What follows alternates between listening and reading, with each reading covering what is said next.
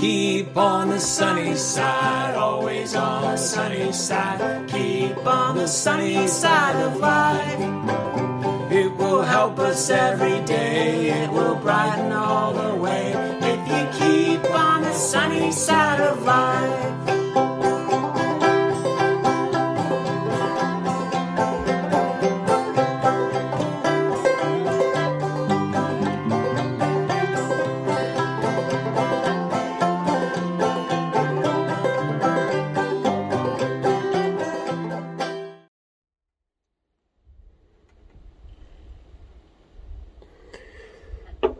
Hi there. This is Joe Martin at First Baptist Church in Toledo, Washington, and just take a few moments for a midweek cabin talk. I want to talk to you about getting ready for the Lord's Supper, and it's important. This is a practice that is ancient, goes back to the very first disciples that Jesus had of taking Lord's Supper, sometimes called communion. Um, the word communion is it, it, kind of sums it up in a beautiful way. It comes from the same word that we get the word fellowship or koinonia, a common life together. You know, I, when I read the Bible, I used to get confused in, from the book of Acts when it, uh, this was re, this referring to breaking bread together from house to house. Um, you know, is this ta- talking about a shared meal or built on the hospitality of the the new family in Jesus, or was this a practice of the Lord's Supper? And I, some scholars had one thing, and some scholars said the other. But the reality was that it was both. It was really a picture that they both happened at the same time. As a matter of fact, the early practice of Jesus' followers was that they would have a meal together. Sometimes it was called the agape feast or the gratitude feast and then they would take the Lord's table. They would have break the bread and remember uh, a, a, service or a time of memorial and celebration of what Jesus had done. This was the early practice for hundreds of years for believers. Matter of fact, it, it was carried out really up until later than the fifth century as a common practice until it became so many Christians began to come. Sometimes there was abuses and there's always going to be problems where there are people. This was that shared meal with a rem- time of remembrance of Christ, of what brought us together. Perhaps this is why Baptists, uh, we kid, um, we love to eat so much. We, whether it's a potluck or barbecue or whatever. You know, and this is true about Jesus too. You know, they Jesus, though this was not true about him, one of his criticisms was he wasn't an ascetic. He liked to eat. They called him a wine, a drunkard, and a glutton. In the book of Luke alone, there's over 50 times where they're talking about food and eating and this gathering together. And ultimately, the final place for us in in eternity is going to be around the marriage supper of the Lamb. it's another picture, right? And uh, not probably just a picture, probably true. Um, you know, many scholars uh, say that this is built on the tradition from the Old Testament of the covenant meal, where you would have people that would make an agreement between each other, and they would sacrifice a ox or something, and then they would they would eat it together as a kind of a binding together that this is something we did together that we shared. Uh, notice the language Jesus uses in in that first um, institution of the Lord's Supper in Luke twenty two fifteen. He said uh, I have earnestly desired to eat this Passover with you before I suffered. Eat this meal. For I say to you, I shall never again eat it until it is fulfilled in the kingdom of God. And when he had taken a cup and given thanks, he said, Take this and share it among yourselves. This means everything, not just, you know, a cup and some crackers, but this whole experience. Take this meal and everything with it. For I say to you, I will not drink of the fruit of the vine until the kingdom of God comes. And when he had taken some bread and given thanks, he broke it and gave it to them and said, This is my body, which is given for you. Do this in remembrance of me. And in the same way, he took up the cup after eating and saying, This cup which was poured out for you is a new covenant in my blood. This is that covenant meal. Paul had something very similar when he talked about it later in 1 Corinthians. So in, in reality, as much as we can, and we can't always do this, but we should think of this as really coming in two parts the meal together that we do either before or after, and the remembrance of God in gratitude as part of the Lord's Supper as we share this together. And this was the practice. And it, and it always, as always does, it sometimes had problems, and Paul dealt with them. We see that in 1 Corinthians um, 11, 17. But in giving this instruction, I do not praise you because you come together not for better, but for the worse. And um, Paul lists some things that make when we get together to to celebrate um, this memorial of his death on the cross, and we join in together in this koinonia. Uh, there were problems that made it worse and not better, not edifying. And and the first reason was is that he really says they came together unprepared. Uh, sometimes we just we don't think about what we're going to do as an act of worship and fellowship. They came together unprepared. And what does that mean to be unprepared? Well, he lists some things. One, you can come unprepared because you have a lot of unresolved conflicts that you're not even willing to consider. For in the first place, verse 18, you come together as a church. I hear that divisions exist among you, and in part I believe it. For there must also be factions among you, so that those who are approved may become evident among you. Therefore, when you meet together, it is not to eat the Lord's Supper. What he's saying is they had a lot of conflict. There was power tripping going on, and and there were people resisting those people who were appointed as the leaders, and there was just a lot happening there. And he was saying, "This is going to happen," but he said, "You were not prepared because you had a lot of unresolved conflicts. And it's true that sometimes you can't do it. You just have to do what you can do, your part to deal with it. There was unloving and insensitive behavior. Um, you know, for you are eating, for, for in your eating, he's bringing up this issue. This is part of their being unprepared. They hadn't thought it through. In their eating, each one takes his own supper first.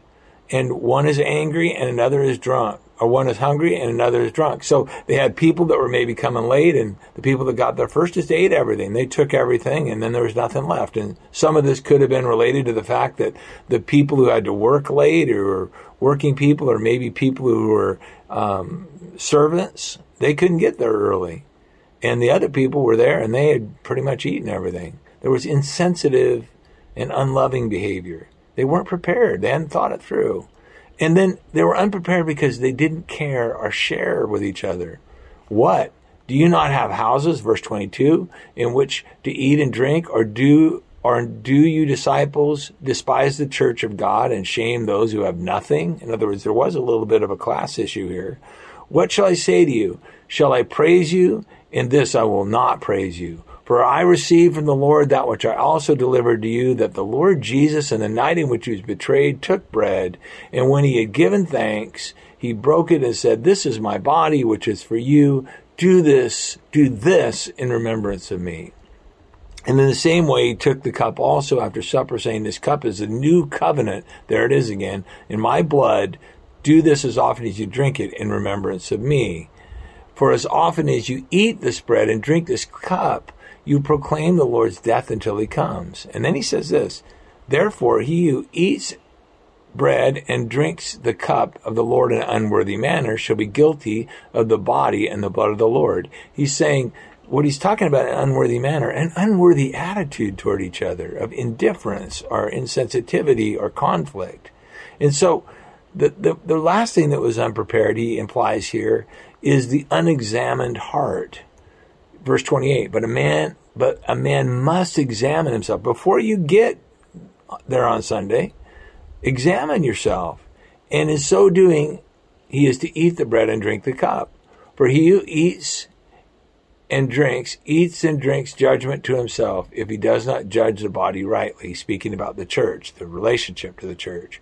For in this reason many among you are weak and sick and a number sleep. In other words it was creating a lot of problems it was making him sick. And by the way, we we can you know over spiritualize this, but you know when we have bad relationships with people, it can make us sick. And when we are not in a good place with God, it can make us sick. And a lot of it has to do with our relationship with each other. We even say it, they make me sick. Verse 31 But if we judge ourselves rightly, we would not be judged. The greatest way to, we, to avoid the impacts of sin in our lives and selfishness is to deal with yourself. Notice this affects everyone. We, it's a we notice. Everybody suffers because we're not living like we should. We're going unprepared. But when we are judged, we are to be disciplined by the Lord so that we will not be condemned along with the world. So then, my brethren, when you come together to eat, wait for one another. In other words, get in line. Be considerate of each other. Not just about taking the uh, cup and the bread, but the whole meal. If anyone's hungry, uh, let him eat at home, so that you will not come together for judgment. The remaining matters I will arrange when I come. He's saying if you're totally starving and there's not enough, then eat later when you get home. So, what are some things you can do to get ready for this Sunday's uh, combined Lord's Supper service? Because there won't be an eight o'clock service. There'll be a nine thirty service, the breakfast class downstairs. You can come to that. I'd love to have you. But there will be eleven o'clock combined service, and then we're having a big meal afterward where we can sit around the table and hang out with each other. So, number one, here's what I want you to do before Sunday. Take five minutes at least and just get silent. Sit before the Lord Examine your own heart. Ask the Lord, Search me, O God, and know my heart. See if there be any wicked way in me. Ask yourself, is there any anger or resentment toward others? Is there any um, kind of jealousy or anything lurking around in there that is in the way of your relationship with other people within the congregation? Secondly, and, and, toward others too. And and the other thing is, is there resentment toward you? And this is really hard. This is a challenge for myself and all of us that you know, Jesus said, if you know that someone has something against you in Matthew, Matthew chapter five, you ought to, um, you ought to do what you can to resolve that, to reconcile that. And then another thing that you need to do in this time is forgive in line with what we're going to be remembering, the cross, forgiving one another as God in Christ Jesus has forgiven you. And then ask God for guidance. God, what can I do is there any selfishness or impatience in me toward other people in church? Is that going on? Because listen, this is not a time. What God will discipline us for is when we're just faking and we're calling it in. This is where we're called to practice radical patience. Don't cut in line and don't cut your chance to commune short when you get uh, when you get here. Don't skip out. Don't cut. Be patient. So then, my brethren, when you come together to eat, wait for one another. Be patient with one another. Take the time we're going to need to be a community. And then, last thing, start now. So remember the schedule once again. No 8 o'clock service, but there will be the 9.30 classes, Pastor Mike and Dick and Terry's class and my class. My class is an open class for everybody. And then, um, and then remember the 11 o'clock service uh, is combined. It's going to be a Lord's Supper or a communion service, a koinonia service. And then um, we're going to have a meal afterward. Now, if you want to bring something, bring, if you can be, those of you that are watching online, you maybe can't come, but you can watch the service. But um, if you can bring something, bring a, a, bring anything you want, but bring a salad or a dessert or both and something that you really like, and maybe you can share that with others. I just can't wait to see you this weekend. It's going to be great as we get ready for Easter, which we will have the 8 o'clock and the 11 o'clock service, and we will have classes in between and, and some time to gather. So, um, looking forward to seeing you. Be sure if you know a lot of you have been asking you know how can i help? How can i give? You go to the website. There's giving right there. You can give online. It just takes a couple minutes. You can set it up to be recurring.